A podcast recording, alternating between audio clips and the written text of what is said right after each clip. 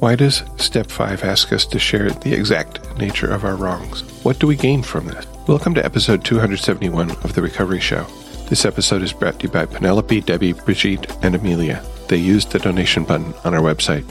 Thank you, Penelope, Debbie, Brigitte, and Amelia, for your generous contributions. This episode is for you. We are friends and family members of alcoholics and addicts who have found a path to serenity and happiness. We who live or have lived with the seemingly hopeless problem of addiction understand as perhaps few others can. So much depends on our own attitudes, and we believe that changed attitudes can aid recovery. Before we begin, we would like to state that though we at the Recovery Show may be in a 12 step program, we represent ourselves rather than the program. During this show, we will share our own experiences. The opinions expressed here are strictly those of the person who gave them. Take what you like and leave the rest. We hope that you will find something in our sharing that speaks to your life. My name is Spencer, and I'm your host today. Today, I'm sharing with you Mary Pearl T's thoughts on step five. Okay, we're on step five. Admitted to God, to ourselves, and to another human being the exact nature of our wrongs. We admit to God for forgiveness, to ourselves for awareness, and to for someone else for humility for humility. Um, it's another ego deflation step, just as steps one, two, and three are. I can't, God can, think I'll let Him. Now, what part have I played in my own misery? Here we are at four, you know. I told him, you know, why do we have to tell somebody else? Well, I don't know about you, but if I didn't have to confess and tell somebody else and be accountable from that point forward, I would just forget about a lot of this stuff and let it go away. Because time and again over the course of my life, I have looked back at my life at various things and go, I can't believe I did that. I can't believe I did that. I probably didn't do that. God, I hope I didn't do that. You know, and I can minimize stuff and justify and rationalize anything away. But once you say it out loud and you tell another person, it's out there. It is out there. You know, and, I, and guess what? The world still turns. You know, I thought, well, when I tell this, this is going to freak them out. They're going to throw me out of Al-Anon because I enjoyed sort of being the worst of the worst. If you can't be the best of the best, go for the worst of the worst, you know. And when I got through with doing my first inventory after, well, not the very first, after the, the, first real inventory, where I was answering all these questions and really taking a look at myself to find out the truth of myself, I had tremendous guilt because I could no longer blame. That was one of the things I was told in the instructions. You are not allowed to blame. You can't say, I did this because they did that. In other words, all you can say is, I did this. You know, because the bottom line is nobody makes you do those things. You have choices. The fact you didn't know you had a choice has nothing to do with it. You did have a choice. Everyone. And see, that's what I found out when I got here, that some people made a lot better choices before they got here than I did. And I had to accept the fact that, hey, I'm an impulsive person.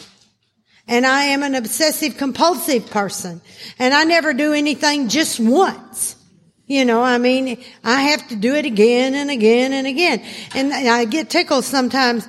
I had a girl that uh, sponsored that left the program and she came back about 10 years later. And uh, I'm always grateful. We call these people who go quit and come back, we call them retreads. And I'm always glad to see the retread coming because if for no other reason, they prove to me it's not any better out there. You know, they usually look like a lot worse shape than they did the first time they come because you've got to hit another bottom before you're willing, and especially when you've been a dropout to, to be able to come back in. And so I've always been grateful for them. So they've kept me in. So I don't have to go back out. I can look at them and tell I don't want to go back out there. But she says, the people here are still saying the same things they did when I left. And I said, and they're still here living life on life's terms, and they're not looking like dog meat. She said, you got a point there. I said, you have to go back out there. You can't listen to experience. And I said, the reason we do this, uh, we go to meetings and you hear the same things again and again and again is I believe when you went to school, you didn't sit down in your first reading class and learn to read. You had to hear words again and again and again. And I said, and what they mean to you when you first came in will mean something a lot different further down. I said, they grow in depth. They grow in meaning. And I said, you will be sure every inventory you take, you're going to find something at a different level within you that maybe that you didn't realize was as much a problem as it is because we have a tendency to gloss over things. And I said, and after a while, if you peel onion layer after onion layer off, you're going to get down to the core of you and find out that yes, that I am that kind of person. I have the ability to be that kind of person, but I can change and be a better person. And I said it will take a little while to do that because you don't get here overnight. You don't meet an alcoholic one day and end up in Al-Anon the next. That's very unusual. Let's put it that way. We had a girl to come to our group one time and she said she advertised for a mate in the newspaper and she found an alcoholic. And I said, I'm surprised. They must have been wrapping it around their bottle at the time. I can't see them uh, reading the personal columns because there's always enough sick Al-Anons out there to, to find one. You know, I love it when the AAs come to the Al-Anon meetings searching. You know, they're looking for some, a caretaker, what have you. Well, and don't we look for people to take care of? Because when I got here, my self-esteem was involved in being needed. I needed to be needed. And that was where I got my self-esteem. And that's what I found out. So when I completed this first inventory and I had all this guilt, the, the lady that I asked to, to do this with me, I thought, oh, she's, she's just going to be terrified and she's going to run from the room and she's going to be all those things. But like I said, she wasn't, she wasn't like that at all. And I had tremendous feeling of being one of after having done a fourth and fifth step. It seemed like to me I became part of the group. Other people had done these things and they had survived. As far as I know, it's nowhere on record anyone has succumbed while doing a fourth and fifth step. You know, and, uh, I'm sorry, but no one goes, Oh my God, did you do that? You know, I've never known anyone to do that. They might have thought that, but they never did that. you know, and I, I love one of the girls in our group when she finished her inventory, they tore it up and burned it and she cooked a hamburger over it. She said something good was going to come of that. so I think that's funny. But the, the bottom line is we got on our knees and we prayed before we started that fifth step.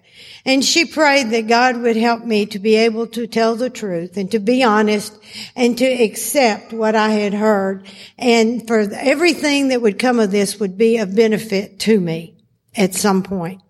And then when we finished, we got on our knees and I prayed and asked God for forgiveness for all of those things that I had done. And I asked God to make me whole. And you when I, we got through, she handed me a plain piece of white paper and she says, now you have a clean sheet to write on. You can put that in the past and the past may never hurt you again. And you don't ever have to bring up anything from the past again that has caused you pain unless you choose to share it with someone else to help them. And you know, the thing about it is once it was out, it lost all of that power it had over me. I didn't feel like I, the world would come to an end if somebody found out because somebody had and the world went on. You know, it was like it sets you free. And in the big book, it talks about that you're creating an arch with which to walk through as a free person. You know, you don't have to be bound by all that garbage of the past anymore. It sets you free. And you know, all my life, I can remember as a kid when I played jacks and you throw a rotten hand, you yell over. And that's what I wanted to do with my life. So many times I would call it starting over. A different place, different people, and guess what? It always got in the same snafu before it was over with. How does that happen? Because nothing was any different. I kept doing the things I knew to do. I didn't have any new information. And here you come and you learn, and by working the steps, you get new tools and new information that will help you to create a better kind of life than you have ever dreamed possible. It's amazing. Um, and then, uh, instead of following the directions, I sat down and waited for perfection to happen. You know? The only thing about now, when you finish the fifth step, you're also given the curse of Al Anon. And the curse is awareness. The things that you used to do and didn't think anything about, now you have awareness. It's like, oh God, I just told a lie. I heard myself tell a lie. Why did I tell a lie? Because it's more habit to tell a lie than it is to tell the truth. Oh, why did I do this? Because nothing has changed. You're just aware. It's like bringing stuff up to the surface, but nothing has changed. You still have all the ability to do those things that you had. But now you have the awareness, and awareness will haunt you.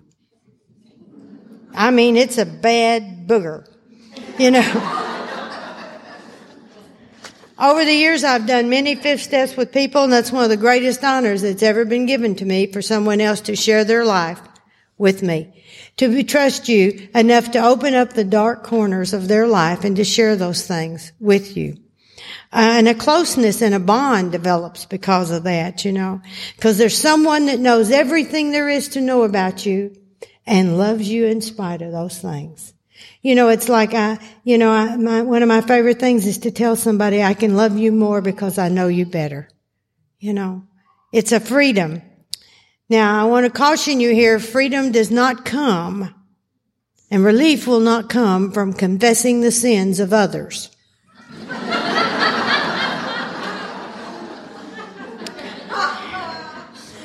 Be surprised how many people go to do a fifth step and want to blame everything they've done on somebody else, you know. And I just tell them, you know, that's not an inventory. Sorry. That's not your inventory. That's somebody else's inventory. And we have to start over. Now we won't take all that out. And when I was writing my fourth step, I was told that if I see something and looking back over it that isn't true, not to destroy it, but just put a line through it and write what the truth is. And I had to do that several times on same thing every time I'd look it over. And one of those things was the fact that I had been, I had had an affair when I was married the first time. And I said to myself, well, the reason that I had the, fact, see, you have to have reasons. You can't just say I had an affair. You have to have a reason that's acceptable to you. And so I said, well, I noticed that uh, when we were overseas, how many of the men that were there without their families uh, made use of the, the girls locally and dated and had affairs. And so I felt like that since my husband got there several months before I did, that he probably did the same. How could he do that? How could he do that? Well, with my belief system of revenge, I was entitled to have one too. Now, wasn't I according to that? Now see, I never even thought like that till I'd already picked him out. And so now you have to start justifying why it's going to be okay to do what you know you're going to do. But you got to do it so you can live with it. And the thing about it is, is every time you compromise one of your beliefs, not somebody else's, but every time you compromise one of your beliefs, your self-esteem goes down, down, down. You know, if you believe that you should never tell a lie, when you tell a lie, your self-esteem about yourself is going to go down, down, down. You're compromising your own belief system. Now, I, you know, when I, when I was growing up, I had the idea that I was going to get married and I was going to have a family and I was going to live happily ever after. Isn't that what you do as a little kid? And so I got married. I was not happy. I got married. Why did I get married? To get away from home. Why? Because I hated my mother. I wanted to get away from her. Well, you know, nowadays kids just run away. Well, you know, back in my day, the only way you left home was at the college degree or an MRS degree. That's the only two ways you got away from home. There were honorable ways to leave home. A woman living alone in an apartment, huzzy. You know, I mean, that was how I grew up. And so therefore I couldn't, I couldn't go that route. So I had to get married. And so my mother's great fear was, my mother was always hung up about sex a lot. And she was so afraid that I would get pregnant and not be married and that would reflect against her. If see, if she had been a better mother, that wouldn't have happened. Well, I wasn't doing anything. Made you want to though. to get even with her, you know, for all that stuff. But anyway, I got married and, uh, and, and then, like I say, children didn't come along and I was feeling less than. And my mother said to me always, she said, you should have been a boy. Why should I have been a boy? Well, because there's nothing feminine about you. Well, thank you for sharing, mother. Uh, Okay, I, am living away from home. I'm married about a year, and then there was an article in the paper about a Christine Jorgensen. Now, I don't know how many people here remember this, but this was the first person that ever had the sex change operation, and they were from like Switzerland, someplace over in Europe, seems like, or Sweden, somewhere. And so I thought that's what it is. I'm a I'm a man in a woman's body. That has to be what it is. So I have all this confusion going on around me. And so when I met this uh, gentleman and, uh, and he gave me a look and that look was like, woof. And I thought, aha. And then I realized, no, I was not a man in a man, um, a man in a woman's body. Definitely a woman here. And, uh, and he's definitely man over there. And you know when you look at one another and you know what they know and they know what you know, that look, the affair has begun. Now, if you don't take action immediately, the affair has begun. And so when I was having to look at this inventory, I looked at it and I said, well, since my husband probably ran around them and I thought, lie. And so I thought for a little more about that and I prayed and I said, God, what is the truth? And the truth was I did it because I wanted to. I wanted to do it more than I didn't want to do it or I wouldn't have done it. Cause what we want to do the most, we do.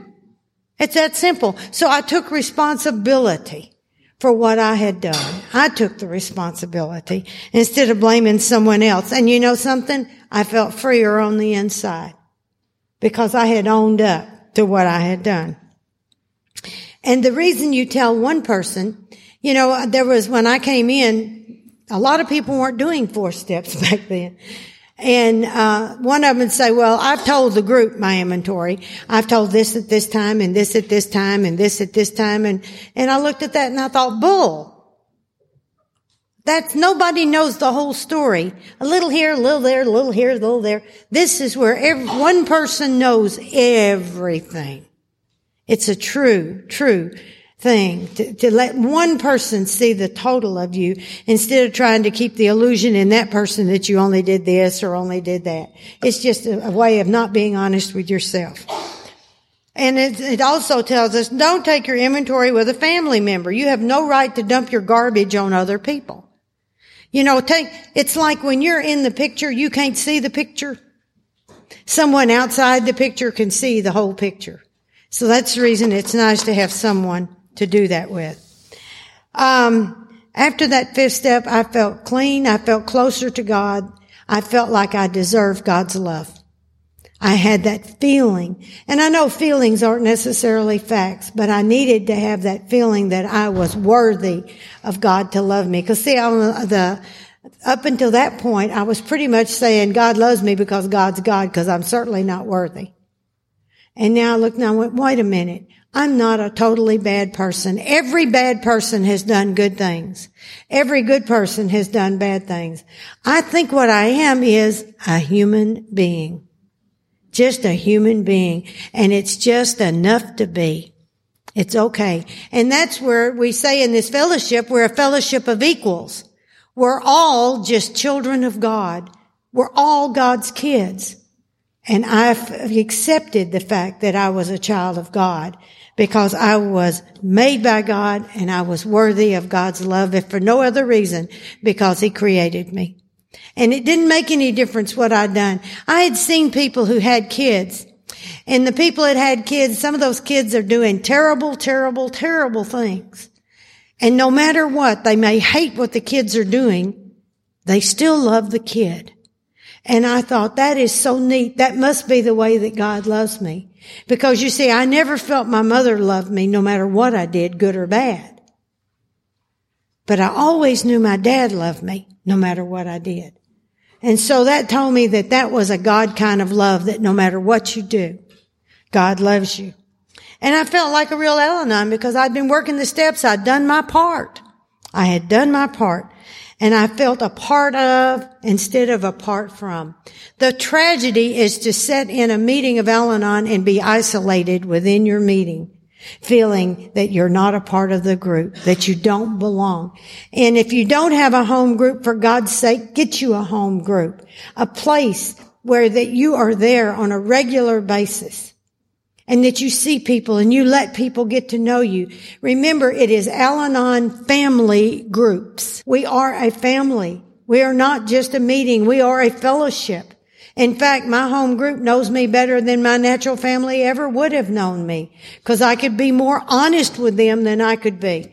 You know, I can remember the, the first, um, Christmas, this newcomer came in and we were talking about all meeting Christmas night and she said, y'all come to meetings on Christmas. Oh God, you need one more then than ever because you've been with family. You know, now you're with people who understand you and who accept you and don't ask you to have to do anything. You know, and that isn't always true in a natural family. There's expectations and stuff. But in your Al-Anon group, everybody is the same. It's talking about here the exact nature of your wrongs. And those are the defects and shortcomings which stand between you and your usefulness to God and your fellow man. That's what it's all about. What are the things that are within me that stand between me and my use to God and my fellow man? Those are the things that I need to get rid of. And so we move on into step six. In this episode, I'm featuring music that you sent in. First one is from Justine, who writes about the song by Halsey called Without Me. She writes, This song reminds me not to be controlling slash enabling of my loved one's recovery. Some lyrics here. Found you when your heart was broke. I filled your cup until it overflowed. Took it so far to keep you close. I was afraid to leave you on your own. I said I'd catch you if you fall. And if they laugh, then F them all. And then I got you off your knees, put you right back on your feet, just so you can take advantage of me. I don't know about you, but yeah, those, those lyrics speak to my experience certainly before Al Anon, and when I fall back into my old behavior.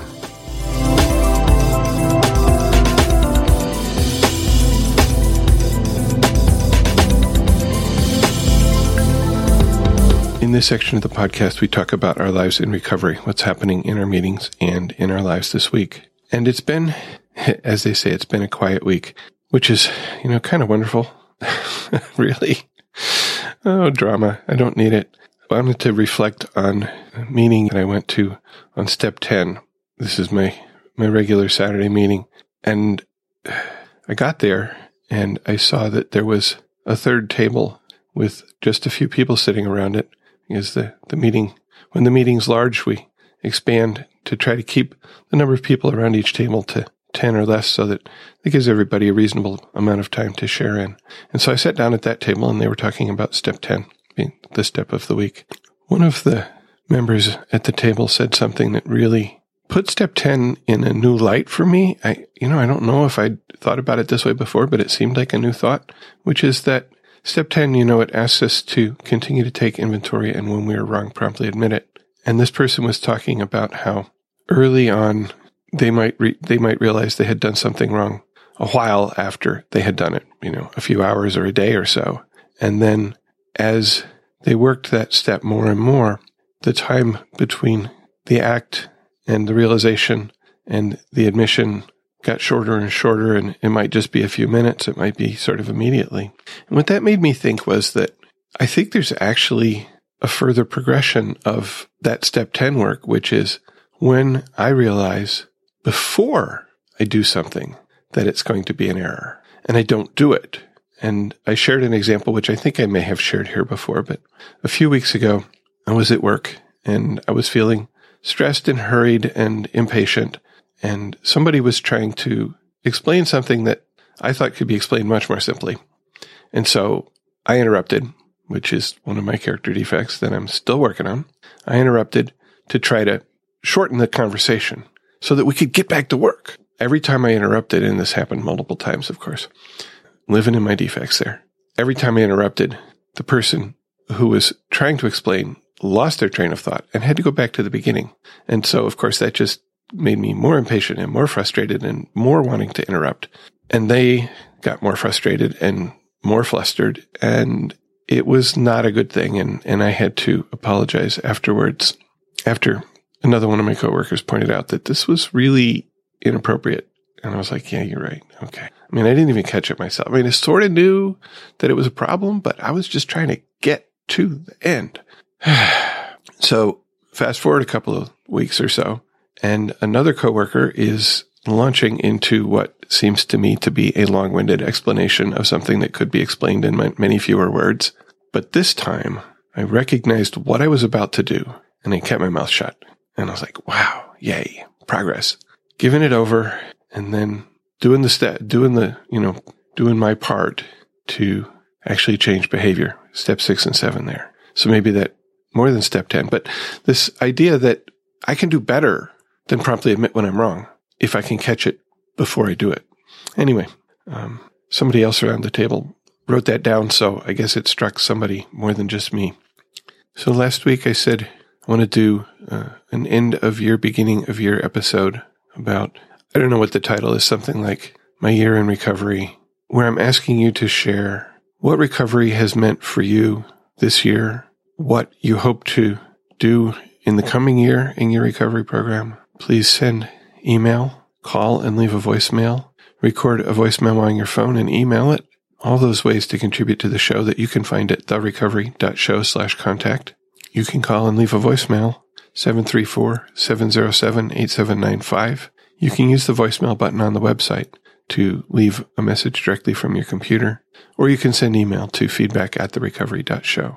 Love to hear your voices. It really, I think, expands what we're able to do here when we get more voices into the, into the show. So please call. And as I mentioned, the website is therecovery.show. We have notes for each episode there. So therecovery.show slash 271 for this episode where I'll put links to the music that I talk about that was suggested by you, my listener, and other links that uh, we may talk about during the episode. Amy sent a song suggestion, which again, you can listen to this at therecovery.show slash 271. She writes, I also wanted to add a song to your list that really helped me through some rough times, and the holiday season seems like the perfect time for it. I want to recommend Count Your Blessings, sung by Bing Crosby and White Christmas. I really love the first part of the song. When I'm worried and I can't sleep, I count my blessings instead of sheep, and I fall asleep counting my blessings. When my bankroll is getting small, I think of when I had none at all, and I fall asleep counting my blessings. Amy also says about this song, I sang this song in my head often before I found Al Anon, and now I laugh because it helped me to think about what I was grateful for, aka a gratitude list.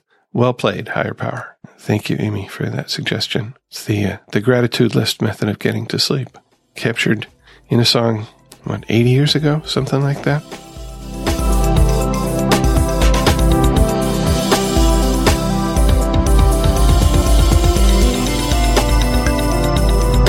Well, like I said, I'd love to hear from you, and some of you have shared with us here.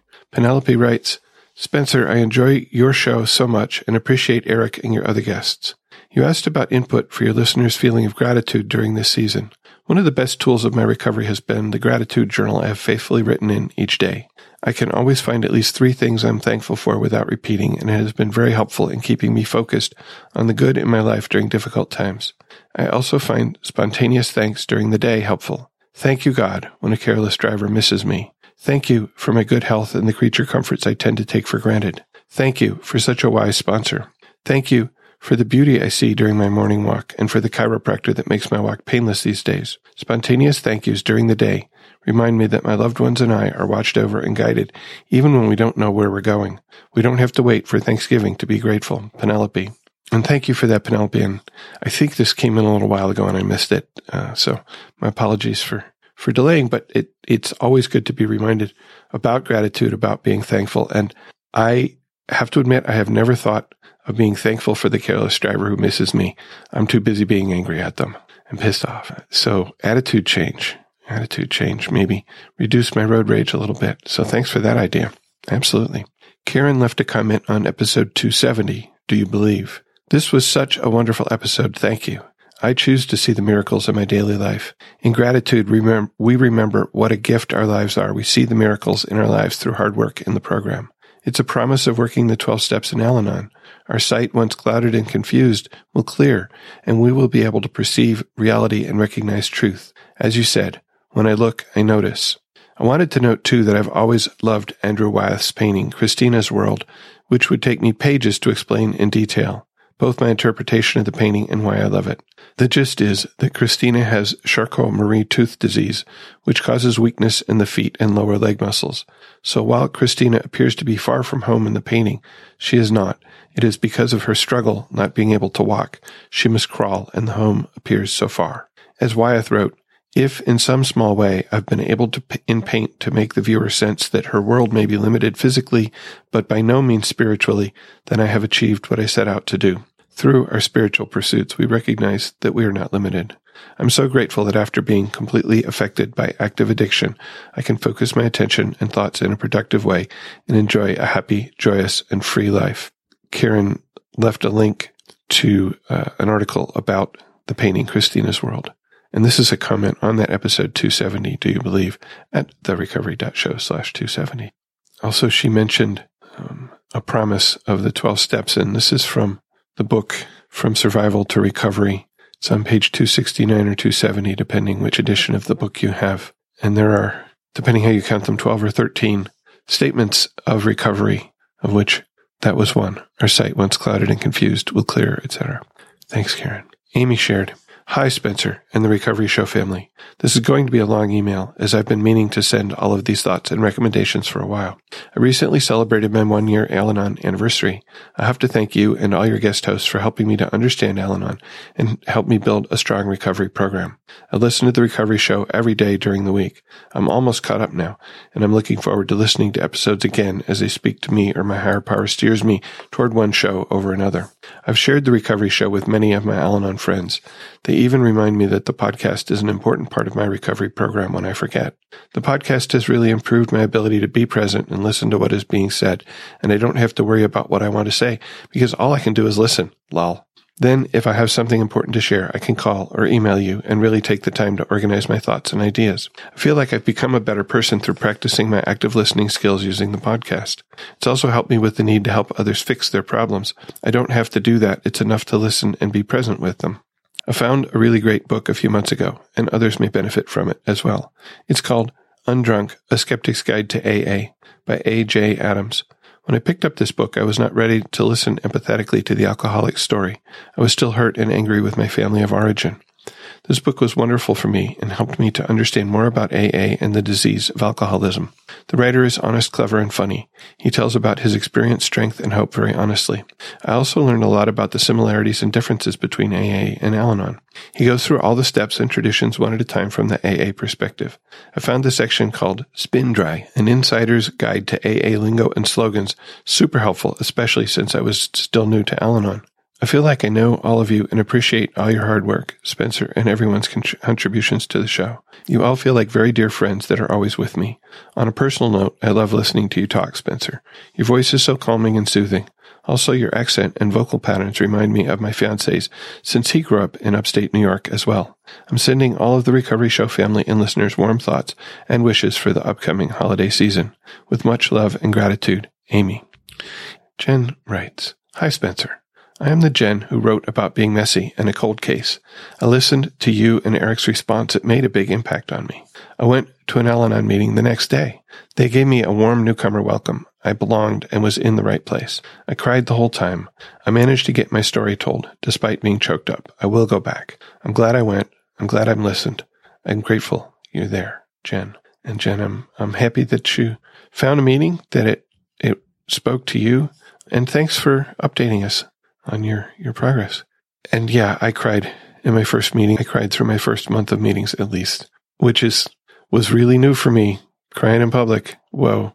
But I felt safe. to be able to do it. And I, you know, I couldn't talk without it. So there you go.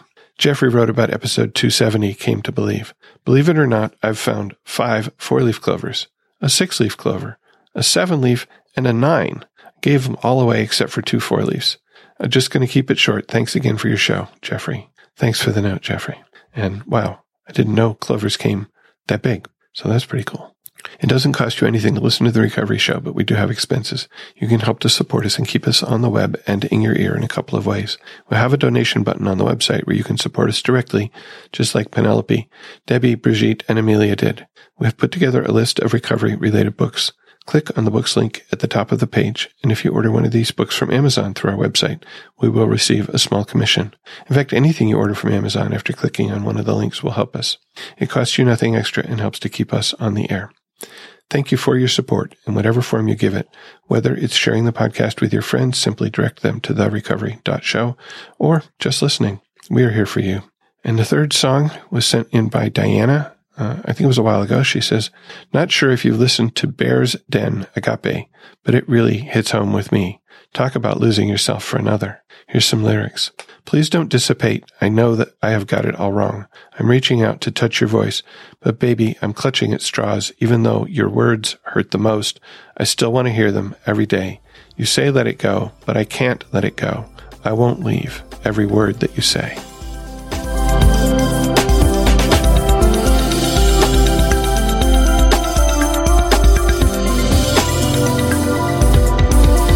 For listening, and please keep coming back. Whatever your problems, there are those among us who have had them too.